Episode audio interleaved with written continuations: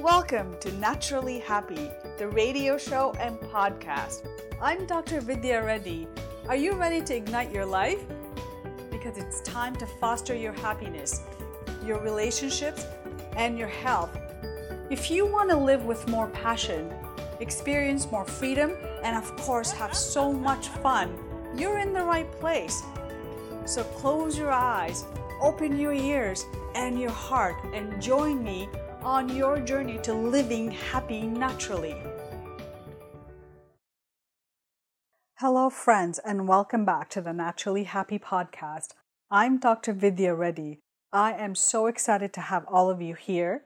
And if you're passionate about your personal and spiritual growth and finding happiness and have access to education, tools, resources, and a community that can help you do better, then listen up closely I've got a secret for you. You don't have to struggle for years to live a purposeful, happy life.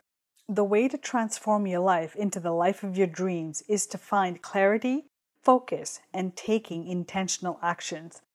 I look forward to helping you become more passionate and driven about finding your purpose and finding your joy and happiness. Get ready to step into your greatness and genius and finally see the results that you deserve if you're ready to become the best version of yourself, I am so absolutely delighted to be on this journey with you. I want to welcome you, and it's a pleasure to be connecting with you once again. In today's episode, I'd like to look at the concept of karma, or is it karma? What I'd like to do is shed light on and share a perspective of karma from a New Age vantage point and explore karma from an ancient old age Indian Vedic point of view. I'd like to think of myself as not only a great blend of East and West, but also a great amalgamation of the old ancient wisdom and New Age quantum spirituality. Is it karma or is it karma? Let me dive into the New Age concept of karma. Time is an illusion. Do we all agree on that? Is there anyone who doesn't agree? Anyone think that time is real? Because you see, Einstein proved that it was an illusion. Scientists subsequently have proved it's an illusion. We have only straightened out time in the last 500 years to accommodate our Renaissance and to satisfy the scientific and Judeo Christian ethics. Both rely very heavily on the beginning and end of reality on the beginning and the end of time. Both need time to be a straight, linear line. Prior to 500 years ago, time was a spiral, and it was created to serve us and assist us. It can still be of service as a convenience. Let's get together tonight at 8 o'clock. Makes sense. So if you don't have the concept of time, we'd be going, let's get together. Uh, um, um, um, um, um. So we create time to say, let's do it Sunday, the 13th at 8 p.m. It's much more convenient that way. So we create time as an illusion of convenience. Time is an illusion, which means that there is no then, and there is no before, and there is no after. There is only now. So let us talk about karma. What is karma? Karma is called the law of cause and effect. Karma is supposedly the law that says that you did it then, then you're going to pay for it now. Now, wait a minute. We all agreed that there is no such thing as time, and therefore, what happened then and what happens now are all happening at the same time. You say, if you murdered someone in another lifetime, then you're going to have to get murdered in this one. Some say that's just poppycock. Absolute sheer nonsense. If you get murdered in this lifetime and you murdered someone in that lifetime, both events are happening simultaneously. How could one cause the other? How could that happen? It can't. Therefore, this idea that what you did in your past lifetimes you're paying for now is a philosophical, political, metaphysical statement and might not be an accurate one. Where does the law of karma come from, you might ask? Primarily, for most of you, it comes out of Eastern religion. Now, here again, think about it. Imagine here you are, the holy man, the Messiah, right? And right here are your 400,000 followers who are starving, who have miserable lives, who exist in absolute abject poverty. So, what do you tell them? Well, you created this because you didn't love yourself good enough. Oh my goodness. Talk about a self destructive statement. So instead, you say, mm, All you're suffering now, be glad of it because you're burning off karma. You must have been some rotten to the core human being based on the karma that you're burning off. But nonetheless, you're burning off karma and every lifetime after lifetime filled with misery is burning off karma.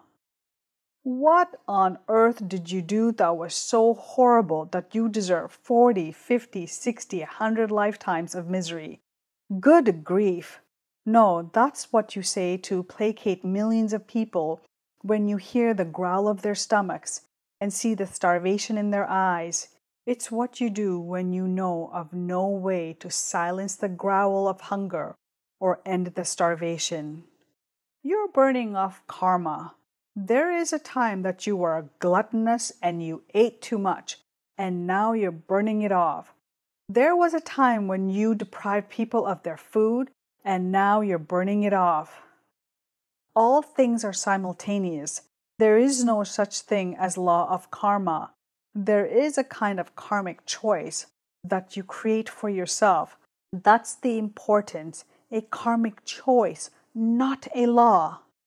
You see, you may have done something dastardly in a past lifetime, and you decided, look, I've got to work on that. I can't let that stand. I want to fix that. You may have betrayed someone and therefore said, I can't walk away from that. I am choosing. I am deciding. I am believing that I want to pay for that. I want to pay for that by going through it myself. Now, I ask you if you cut off someone's fingers and afterwards you feel, What did I do? Does cutting off your own finger fix it? No, it doesn't. Does cutting off two fingers fix it? How about cutting your hand off at your wrist? Does that fix that? It doesn't fix it, does it? What does? Any ideas? Forgive yourself. As you forgive yourself and apologize to them on whatever level you need to do that, that's what perhaps helps fix it. That's what might fix it. So you may have done betraying and dastardly things in your past, absolutely. And you may have failed miserably at love, and you may have failed miserably at power, and you may have been an oppressive person, and you decided in this lifetime, I want to deal with love and I want to learn about oppression and I want to deal with this and I want to deal with that. I want to deal with power. But that's your choice, not the imposition of karma. That's your choice. Therefore, karma does exist as long as you believe in it. And as soon as you're willing to drop it, it's gone. Not as soon as someone gives you permission, but rather as soon as you're willing to drop it, it's gone. So, yes, you do have karma because you choose it. God didn't impose it. Some say karma is a law. I say perhaps it is a choice. I encourage you to think for yourself. You know time is a simultaneous illusion. Therefore, how can something happen before and something happen after it is all happening now. How can something cause something else when both are simultaneous? How could there be karmic law? How could you be paying retribution for a lifetime that's happening right now? No, karma is not a law, it is a choice. An example Assume you were betrayed in a previous lifetime and you were also betrayed in this lifetime. How do you respond to the current betrayal? May be influenced by the past betrayal. Some may handle it poorly because it's happened to me before. Others may handle it superbly because this has happened to me before. How will you handle it? It's not written in a book that all betrayal will be handled this way. No, it's not. You decide how you're going to handle it. If you were betrayed before and are betrayed now, the cause of the current betrayal is now, and you choose whether the previous betrayal is going to make it easier. It's your choice, not the law. Then you can realize this, then you can let it go. You're done with karma when you allow yourself to let it go, just like you're done with physical lifetimes when you decide you're done. When you realize, I've learned enough. I don't really have to learn anything else at all. I choose to learn and I am done. It's not suggested that you don't learn, and it's also not suggested that you don't have to. You don't have to, but you do. What about karma? It's a choice, a self determined, self imposed choice. So now that I gave you a taste of karma from a New Age spiritual perspective, and I'd like to now give a completely different perspective from an old age representation of what is karma. According to ancient Hindu Vedic teachings, karma is the law of cause and effect. Karma is life. The subtle frequencies of what is going to emerge into events and opportunities are all stored as karmic impressions Whatever one does or is doing is because of karma. The concept of karma is very subtle and cannot be understood at a gross level, as we do not pay attention to what course our life is taking. We do not understand the deeper meaning behind most of our actions. We do not have the energies to go into deeper levels of awareness to appreciate karmic impressions. The first step in understanding karma begins with staying conscious and putting your attention or focus on the throat chakra. Just by this simple exercise, you can control a lot of karmic happenings. We all have, in some sense, accepted karma. We do not even want to challenge it. Many are stuck in the same job, in the same position, doing the same thing repeatedly. Repeated action and thought is karma. For a person who is free of karma, every moment is new. He or she can create a new event every moment. So you might be wondering how does one go about diffusing karma? The diffusion of karma cannot be done by the mind. It's the most important thing that we have to understand. Mentally, you can make as many affirmations as you want. You can write them down as many times as you want you will end up repeating the same actions and behaviors. Every one of us is born with a certain mindset and does certain things that forms the pattern of their life. We work unconsciously as if we were under a spell. We unconsciously move and work under the same patterns and mindsets. We are not conscious of our thoughts, actions, and behaviors. The influence of karma puts us under a spell that does not allow us to think straight or work effectively. You need to start with becoming alert to the core. More energy needs to be created to diffuse karma. My Guruji in India said, When you become alert, you begin to challenge reality, challenge karma.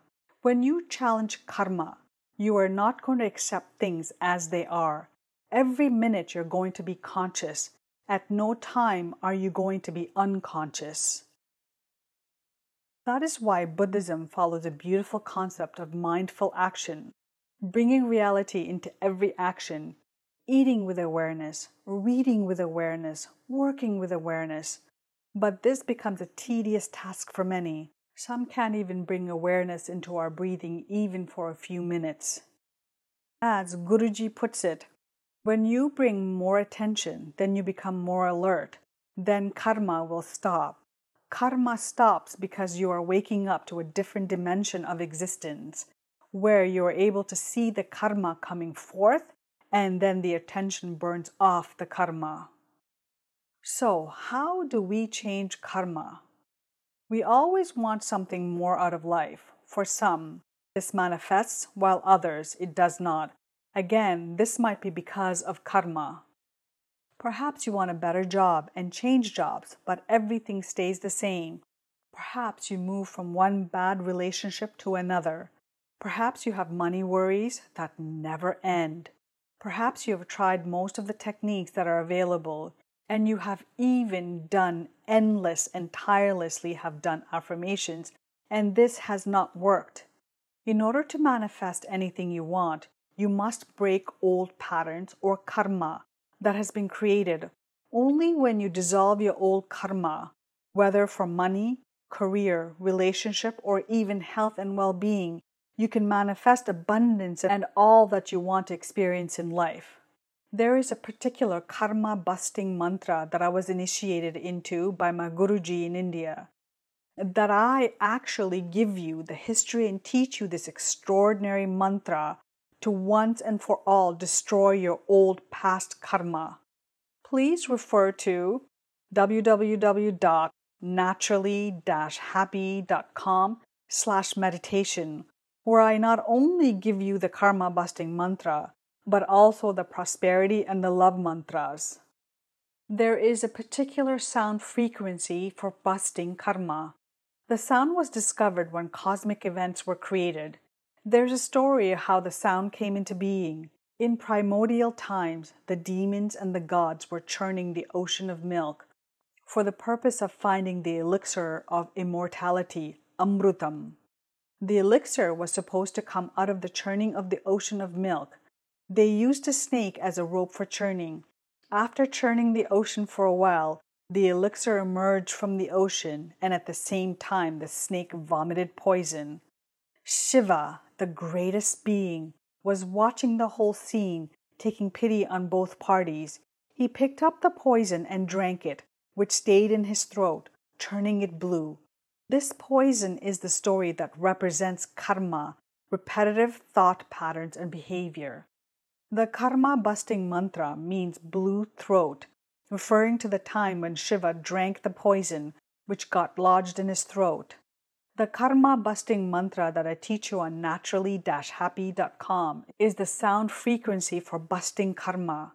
When you wake up in the morning, do the karma busting meditation for at least three minutes while still in bed. Chant this sacred mantra in the throat while visualizing a blue light. Later on, when you shower, repeat the mantra. After the shower, it is important that you take a few flower petals or even a whole flower and roll them on your head around the brain area and forehead, throat, neck, shoulders, and chest, your heart area. As you do this, pass your negative financial karma onto the flower petals. Put the mantra, the sacred sound frequency, into each area of your body. Let the negative thoughts about anything that you want to manifest be absorbed by the flower. Let the negative karma stored in your throat pass into the flower. Let your burdens from the right and left shoulder pass into the flower. Literally, let the burden lift off your shoulders. Let any heartache and sorrow about all aspects of your life in your heart pass into the flower. Do not smell the flower petals. Hold them in your right hand as you do this ritual. Imagine the flower petals have absorbed your past life karma and present life karma, and then crush them, saying the karma busting mantra that I give you on the website. Then throw these scapegoat flower petals away and wash your hands. Do not touch them. Blue is an important vibration. While doing this technique or chanting or meditating on the sound, you have to visualize the color blue. Blue is the color of life and its chakra is located at the throat. Blue also represents the element of air, and thus visualization of the color blue helps you vibrate with life. Flowers come a very pure dimension. They carry space energy, the energy of Akash, space. Your karmic records are said to be stored in the Akashic records, the realm of space energy. Flowers have the occult hidden power to help you access the Akashic records. This spiritual technology is like directly updating a database. I promise you, if you work with the flowers and this amazing karma busting mantra, you will find a tremendous benefit from this sacred ritual. Many people ask themselves the questions why do I hurt for money? Ancient Indian Vedic teachings tell us that there's only one answer to your question. You are born with bad money karma. So, how do we create new money karma? Using Vedic technology. Achieving healthy finances involves goals and visions. Most people don't have visions, they just get by. Visions have to be supported by practical data. Ask yourself some tough questions. Am I too idealistic? Am I being unconscious? The moment you put your attention on looking at finances, ideas will come. You might ask the divine to help you and to inspire you with fruitful ideas.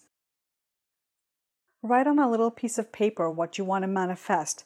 This should be very, very legible and put it all over your home. Go to your workplace and then put it on your desk. When you happen to see the figure, the numbers that you want to manifest, it will have a tremendous impact on your consciousness. That's one thing. Another thing that you must do is to put up pictures representing financial abundance. Put up a picture of a money tree, the money tree goes back to the archetypical imagination of the human race. There are money trees in heaven. They are not just money trees, but they are trees capable of manifesting things you want. These are called wish fulfilling trees. In Sanskrit, they are called kalpavriksha, the trees that manifest your desires.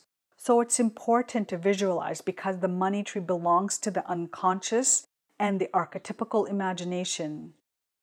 Close the meditation and bow and give thanks to the divine for the enlightened teachings given to us by the ancient Siddhas. Thank you for joining me on the Naturally Happy podcast.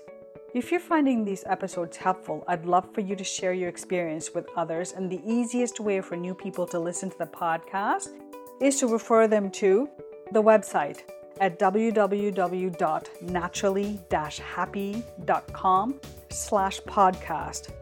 With great love and respect, I hope that this episode is real, authentic, and valuable. I've touched on a lot of points, and I'd love to keep the conversation going. If you're finding these episodes helpful and this episode has been true to you, if it's inspired you, and if it's given you great information, please help me. Help me to get the messages out there this podcast is listened to by many people every week, and I can do a lot better, but I cannot do it alone. It's just me and a very, very, very small team. So I need your help, and I am asking you for your help. If that feels right to you, I'd love and appreciate if you could share this episode with three people that you love in the next 60 minutes. Just do this, please because the world shifts from misery and turmoil to love, happiness, and joy. The world shifts from busyness to productivity.